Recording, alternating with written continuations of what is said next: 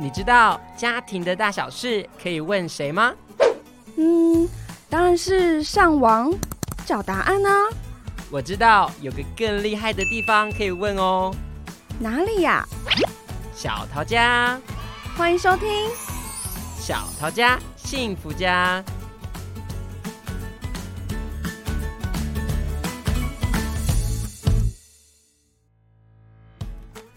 大家好，我是小雨。大家好，我是年年。我们今天要来新的话题喽。对，没错。小雨，我们今天要聊什么话题？我们今天要聊孩子总是忘东忘西、丢三落四怎么办？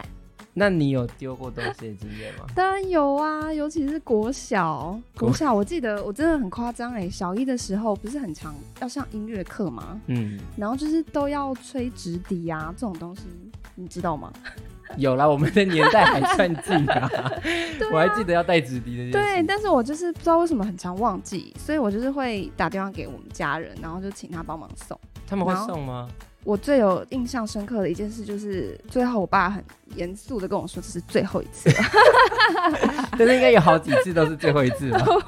就是那一次，然后就哦，可能从此之后有记得带了吧？我想。所以你算学习能力好的，就是讲一次就会 默默就会都会把它带好。但是那是我记忆里面就是最有印象的，对啊。所以我觉得小学的阶段确实孩子蛮常忘东西或者是丢东西的，所以我们今天来邀请我们的淑珍校长来跟我们分享。这个话题，嗯，那我们请淑珍校长先做一下自我介绍。欢迎，好，谢谢。我是来自桃园市桃园区的南门国小。那虽然我在教育工作已经三十几年，但是我今天也对这个话题非常有兴趣。就一个妈妈的角色，对于会。忘东忘西、丢三落四的孩子真的很困扰。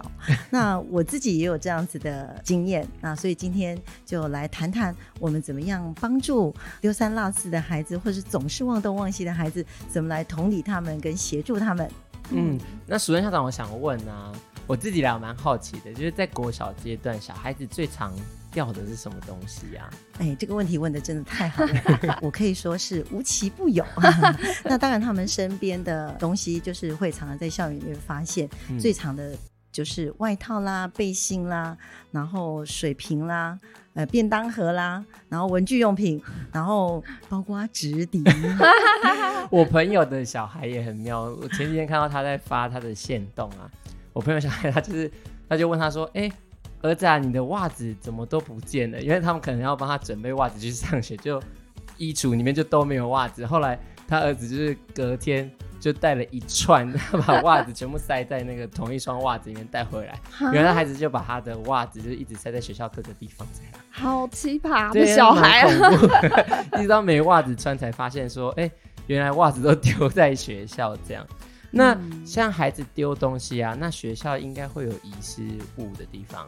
会，我们在学务处都会设置一个遗失物招领区，而且会设置在非常明显的地方，然后甚至也常常广播，请孩子来认领。OK，那孩子会去领吗？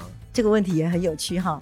一般来讲，会自己来认领的孩子一定很少丢东西。因为他很有责任感，他会随时就发现自己东西不见了。那为什么遗失物区总是挂满了？包括刚刚主持人说的，可能袜子啊、随身的衣物啊，或者是学用品，那总是会有一些不经心的这样的小主人们，总是把它们遗落。那就算他在遗失物前面走了数十回，他还是无法确认这是不是我的东西。怎么会这样？我觉得孩子可能也没办法确定那个是不是他的。而且很多，我觉得孩子可能有的时候喜好的东西，比如说卡通的东西，怎么都很相近，然后就有点怕拿到别人的东西。嗯、是是，所以很多爸爸妈妈就会想了一个很好玩的方法，但是好像也对孩子不太起作用。像我自己。我的老大就是比较会忘东忘西、丢三落四的典型。那所以我在他从小的时候，不管是餐盒啦、文具用品啦，然后或者是衣服、背心、外套、帽子，总是用绣的或贴上标签来提醒他。那我就曾经也是有感受到，这样丢三落四的孩子，有时候他自己是很困惑，也很懊恼。有一次是发生在我女儿念小学的时候，哥哥已经毕业了。那有一天美劳课，他就拎回了一件背心回来，然后就说：“妈妈，这是我译文老师说你哥哥的背心。”儿子已经上国中了，可见那件背心已经离开他，已经遗失了三年。那为什么会认回来？因为我在他的背心的里面绣他的名字。那你就可想而知，有些孩子真的是这么的会不经意忘记自己的东西。嗯，刚刚校长有说，就是会请孩子来领嘛。是。那像特别是应该是有写名字或者是有绣班级的才会叫他们来领。是。那学校通常是拿到就会叫他们领回来吗？还是说是什么时间点才会叫他们拿回来？因为学校的学生事务处管理学生的活动也很多，嗯、那我们不会随时去提醒，好，也不会随时在广播做这件事情。通常我们就是展示出来，然后有时候会由纠察队去做协助，那校园服务队就会看到，哎，这是哪一年哪一班的孩子们，我们就会利用午休的时间，好帮孩子送回去。那总会有找不到这个失主是谁的，那就会。可能是其中一次，或者是一个月一次，或者期末的时候再来做认领的动作。所以没有马上叫孩子回来领他们的东西，是不是也有一些教育上面的意义或者？对，小朋友他们对于自己的东西，原则上他应该要善尽保管的责任，这是我们大人最理想的状态。是。那孩子为什么会不见？假如是不见了，那我们就很轻易的还给他，或者他又会觉得，哎，反正。没关系，等一下有人帮我服务送回来。那他对遗忘的这个事情的记忆，他就会很模糊，甚至他不觉得他有什么做疏忽的地方。嗯、那所以站在教育的角度，我们会希望也提醒爸爸妈妈，站在协助他建立好的习惯，甚至给他一些好的方法，然后来对这些学用品或者个人的东西做好好的保管。像那我想请问一下哦，如果今天真的小朋友他不小心掉了东西，或是忘了什么东西的话，那像有没有建议爸妈比较正确的做法？嗯，小朋友在求学阶段，尤其在学校期间，可能爸爸妈妈都应该接过这种电话，嗯、就是说，哎，妈妈妈妈，我的这个什么东西忘了。对。那我觉得，对于小孩子在生理跟身心的发展的这个阶段，呃，有一个很重要的，就是说，当他发生这件事情，他自己也知道他是自己疏忽了，那所以要不要立即的满足他这件事情，我们父母亲要能够来正视这个问题。嗯。那我的建议是，我们跟他一起共同来。面对这一个疏忽，那也能够延迟他一点点立即得到的需求感。嗯，也就是说，我们能不能跟孩子讲，这一次是你自己忘记了，那所以你要面对这个后果，那所以你可能要等回来再补功课，或者是说你要能够接受老师对你某种程度上的，比如说扣分或等等，那让他在这个过程当中。汲取教训，这个教训倒不是说一定要处罚，而是我们陪着孩子一起去面对这个过程，这个意义来的比较重要。嗯、那我举的例子是说，比如说我们的小朋友在学习的文件上是忘了签名，或者说忘了请爸爸妈妈 sign 啊这些，那我们就会要跟孩子讲，很多孩子会说。是你呀、啊，是你忘记签。可是这件事情，我们就要跟孩子去价值澄清。对，签名这件事情虽然是妈妈，可是你有责任。请爸爸妈妈跟你来面对这件事情，处理这件事情，所以那个责任的厘清，现在有很多的爸爸妈妈不知道怎么跟孩子做这样的辩驳，啊、那就会觉得说啊，好吧，那我错，真的是我的错，是。但是这个价值澄清很重要。嗯，那第二个，我觉得就是说延缓孩子满足的那个立即性的那个部分，对孩子绝对有记忆的重要的过程。嗯，那就像我说会不会我会记得？对，比如说老师说要带跳绳。那他没有带跳绳，嗯，那以一个学校的老师的立场，我们不会让他一整节都没有跳绳，他可能是先让别人跳了，然后学校有备用品再给你。那对于孩子来讲，他就知道说他没有做到是会有差别的一点点的待遇。嗯，那有的爸爸妈妈会比较没有看到这个点，反而说老师，你为什么剥夺我孩子立即学习的权利？对，事实上。这也是另外一个教育的意义。嗯，那我觉得爸爸妈妈要跟老师一起携手去面对孩子的这一些问题，嗯、就会让他在这个跌倒的事件上得到一个有意义的启发。对对，对，而且会就是借由这个得到一个教训。是是，我我们绝对不是要让孩子受伤，心理的受伤或者是什么样的损失，而是在这一个事件上，我们要一起陪着他，知道事情的原因是在哪里。那我们下次怎么改进，或者什么杜绝这个犯的这样的一个错？如果是东西不见怎么办？比如说外套不见啊，或者是铅笔盒不见，或者是一直掉笔之类的。是是，我们也常常会有这样的状况，就听到爸爸妈妈说：“你看我一直补充补充补充了很多笔，那他老是忘记。”对啊。那对于这样的问题，就回到我们刚才，为什么他掉了一支笔？你这样马上补充，那我们可以跟孩子说：好，你的铅笔盒有三支笔，是什么什么什么？那对于不见的，应该是当下要处理那个不见的笔，寻找啦，还是说它真的是坏了，还是它什么样的原因，而不是没有的就在补充。我觉得这个事情是要提醒很多年轻爸爸妈妈，因为物件虽然不是很多钱，但是这件事情的行为会让孩子误解或者是错认为。我就应该要得到你再继续给我的这样的提供需求。嗯嗯嗯，嗯，因为这样我觉得，其实对于家长来说，其实家长真正应该要处理的是他们心里面那个焦虑。是，所以比如说孩子没有东西可以上学，或者是没有东西可以使用、啊呃、跟其他孩子一样有正常的学习。对对对，那父母亲能不能就是真的是像我刚刚说的，你能够先冷静下来，然后一起陪着孩子看待这个事情。然后第二个就是说，嗯、去厘清。他对于这个东西物件是不小心弄丢了，还是他自己根本没有善尽保管的责任？然后一起陪着孩子去建立这样好的习惯。嗯嗯嗯，好。所以爸爸妈妈如何好好照顾自己很重要。对，所以家庭教育或者是家庭的习惯的养成，像我们一年级小朋友刚进来的时候，我们都会给家长一封信，嗯啊、呃，提醒他要帮他准备，比如说既有的书包、文具。然后用品，然后有哪些，请爸爸妈妈陪着孩子一起去完成跟完成。嗯嗯，了解。那听校长这样分享，感觉校长这边比较建议家长应该要正视孩子忘东忘西这件事情。对，那我有三个方法，第一个就是要三不。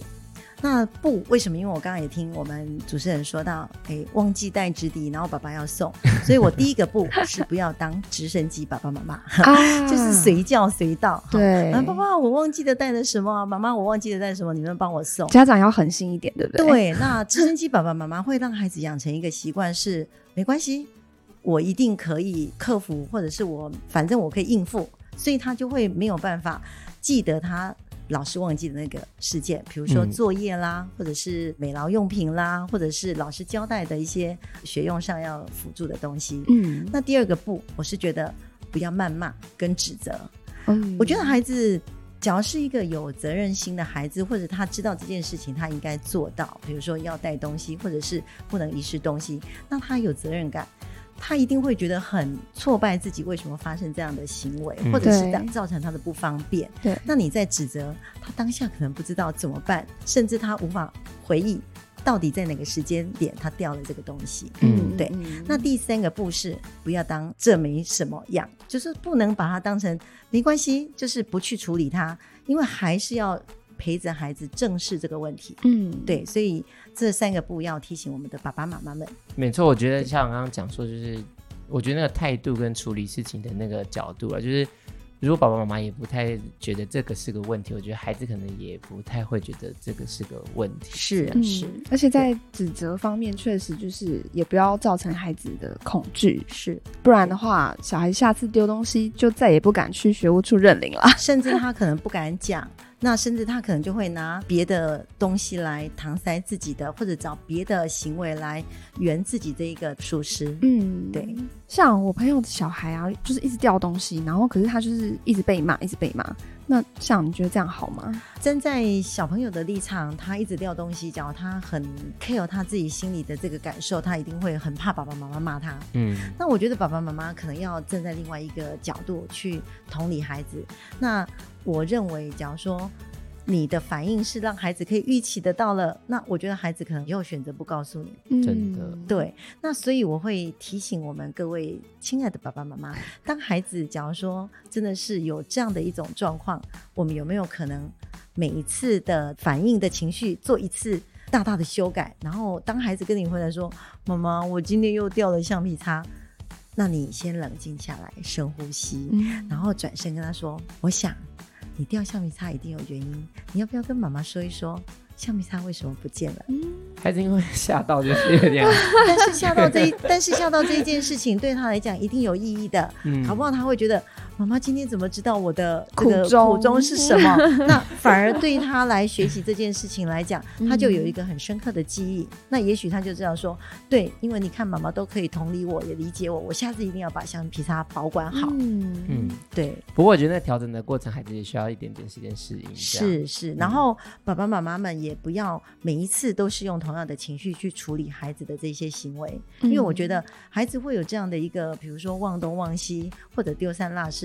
他其实成因还很多，我们应该要站在大人的角度，嗯、或者是说比较成人、比较理性的角度去看待他。对对对对，没错。因为毕竟可能会发生各式各样不一样。是，对，就刚刚主持人说的，到底你们学校的遗失物里面长什么样子？什么都有。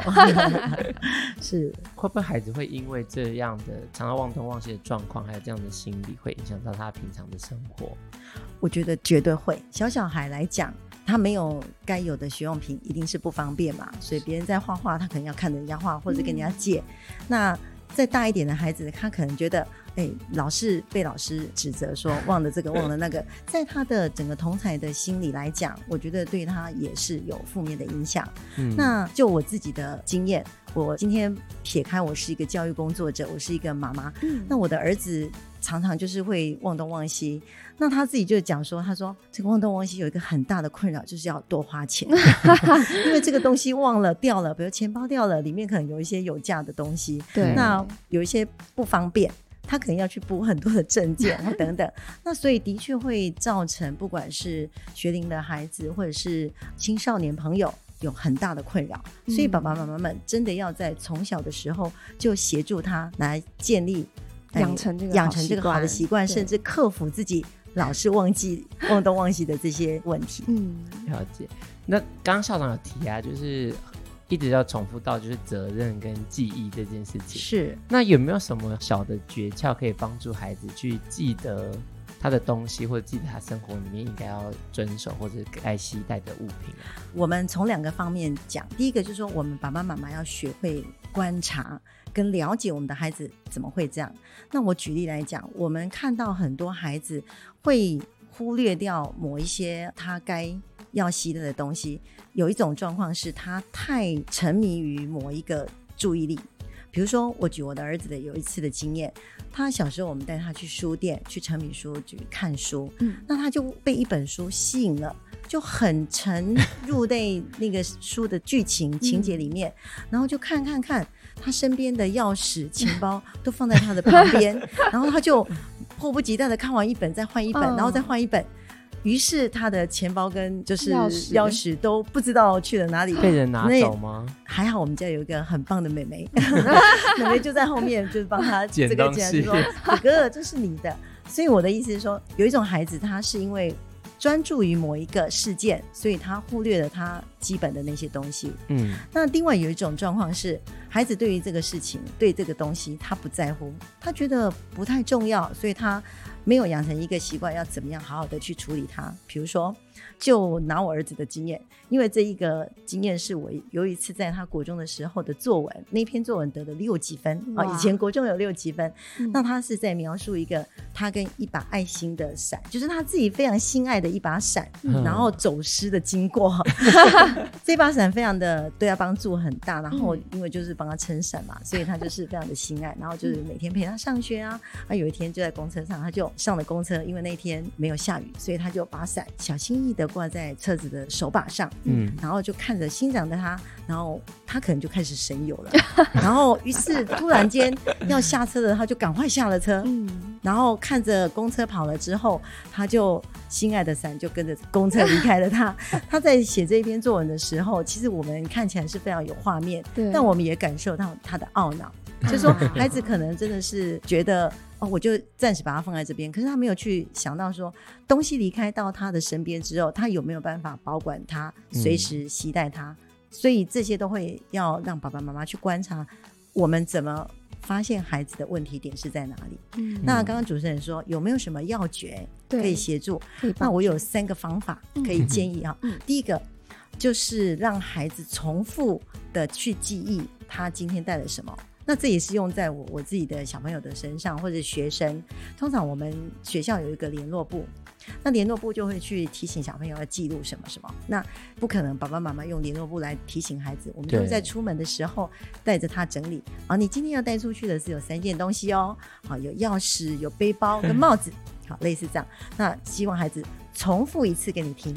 啊，你今天带的是钥匙、背包、帽子啊，那记得 类似这样。那第二个可能要用慢慢长大了以后，让他自己去整理自己的东西，而不要当代劳太多的父母亲。因为你帮他整理的，他可能不知道他今天到底带了什么东西出去，所以他就算他掉了，他也不知道。对，所以有一点点年纪的孩子，比如说已经一二年级到三四年级这样的学龄的孩子，我们就可以陪着他一起检核。或者是自己张罗整理自己要带的，比如说我们要去校外教学，我们就可以跟他一起做一个检索表。有点像我们出国这样。对对对，然后就让他知道说你今天带了哪些，那这些东西都是你的东西，那你出去要带回来。所以有时候我们在学校六年级的毕业旅行都会过夜嘛，嗯，我们都跟孩子讲。这一次出去玩，绝对不要让饭店再回 寄包裹回来，就千奇不有的啊，衣服啦，换洗的衣服，什么充电线，什么都有。每次都会有吗？校外教学几乎都有。哇，那感觉那饭店感觉也是蛮。熟悉熟悉这个行为了，对。那最后一个就是说，我觉得建立孩子成功的小习惯很重要。嗯，就说让孩子有这些大东大西的一些小习惯，可是他某一次在你的这样的指引之下，他做的很好，那我就觉得爸爸妈妈应该要及时的增强、跟鼓励、跟赞美。他说：“对呀，其实你是可以做一个很。”有责任感的主人，那给孩子不断的建立这样小成功的经验，嗯，那我觉得孩子就会对自己越来越有自信。哦，原来是这样。是，刚刚校长在讲那个就是重复记忆这件事情，我蛮有感觉的，因为以前我在那个我的第一份工作是在育幼院，是，然后帮忙当教保员带孩子这样，嗯，然后我有一个孩子，他就是 ADHD 过动症的孩子。然后每天早上就要跟他复诵，就是 今天应该要做哪些事情，今天不该做哪些事情，然后要带什么。然后你会发现哦，有的时候你有做，嗯、因为有的时候真的太忙，因为你可能没办法，你一个人要顾超多孩子的。然后你有记得的那一天，他回来就会很 peace。嗯，然后没有提醒那天，你就会接到老师打来的电话，因为他冲动控制比较差嘛，是，然后注意力也没那么集中，然后所以如果你没有提醒那天，就是通常都会接到老师的电话。对，他就是他也很困惑他自己为什么那些行为，但是因为可能我们要透过老师或者是家长，然后不断的建立他这样的一个自我提醒的习惯。对，所以重复这件事情，他们确实，我觉得对孩子来说啊，确实能够记得应该要记得的事情。对，这样对。你讲到这个，我也觉得其实不只是小孩啦，大人也是啊。是因为伞也是我们真的不知道丢了几多少把了呢？我不敢吃。对啊，而且出门的时候，不知道你们会这样，就是我一定要附送一次。钥匙、钱包、手机，我有我有神奇的口诀，对，好好好，你说。我的口诀是伸手要钱，伸手要钱，伸没有意思，然后手就是手机，要就是钥匙，钱就是钱包，对，伸手要钱，那哎有没有带手机、钥匙跟钱包？对，哎，我觉得这个不错，嗯，对，我觉得大家可以简洁 有力，是是是，对。刚刚校长有提到责任感这件事，我觉得特别是刚刚校长分享的那个小故事，我觉得。有的时候真的是孩子自己也没有感觉，因为有的时候他掉的东西可能是爸爸妈妈买的，他也不需要花钱。是，我觉得对于家长来讲，那个困扰是家长可能要自己一直重复买。是，那如果是小钱可能还好，那比较贵重的东西就会真的蛮很困扰，蛮困扰。对对对，那我就分享一个，我刚刚有提到嘛，就是我们家有两个宝贝，嗯，那虽然他们现在都长大了，但是他们在成长的过程中也是陪着他们长大，然后有很多有趣的一些故事。那我的女儿是属于几乎不曾让老师写联络簿说他忘东西，几乎是零，就是很，他完全没有这个问题。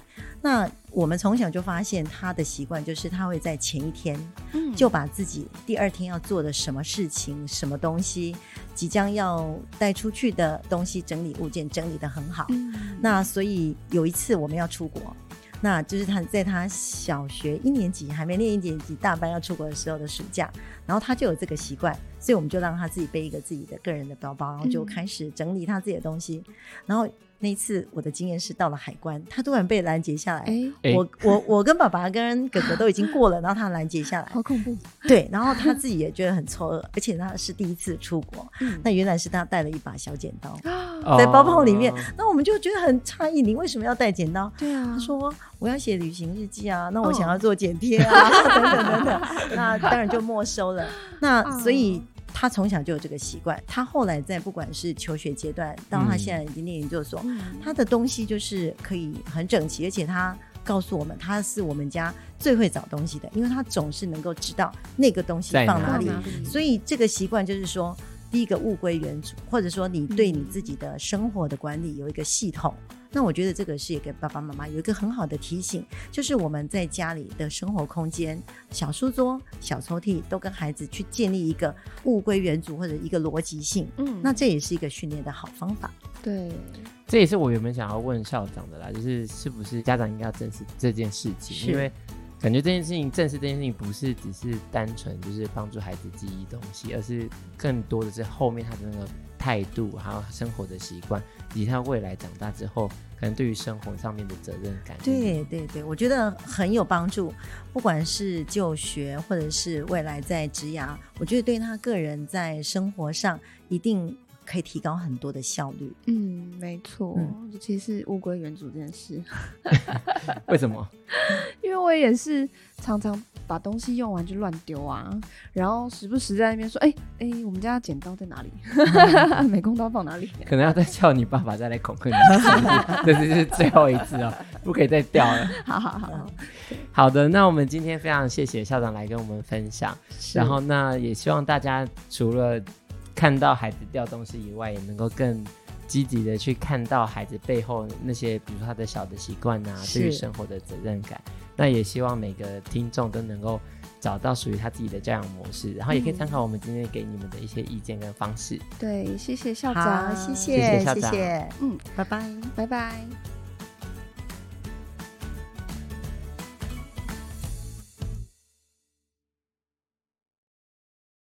本节目是由桃园市政府家庭教育中心直播。若您对于亲子沟通、子女教养、伴侣相处等议题有兴趣的话，欢迎搜寻桃园市政府家庭教育中心，追踪我们的粉丝专业，并订阅我们的频道哦。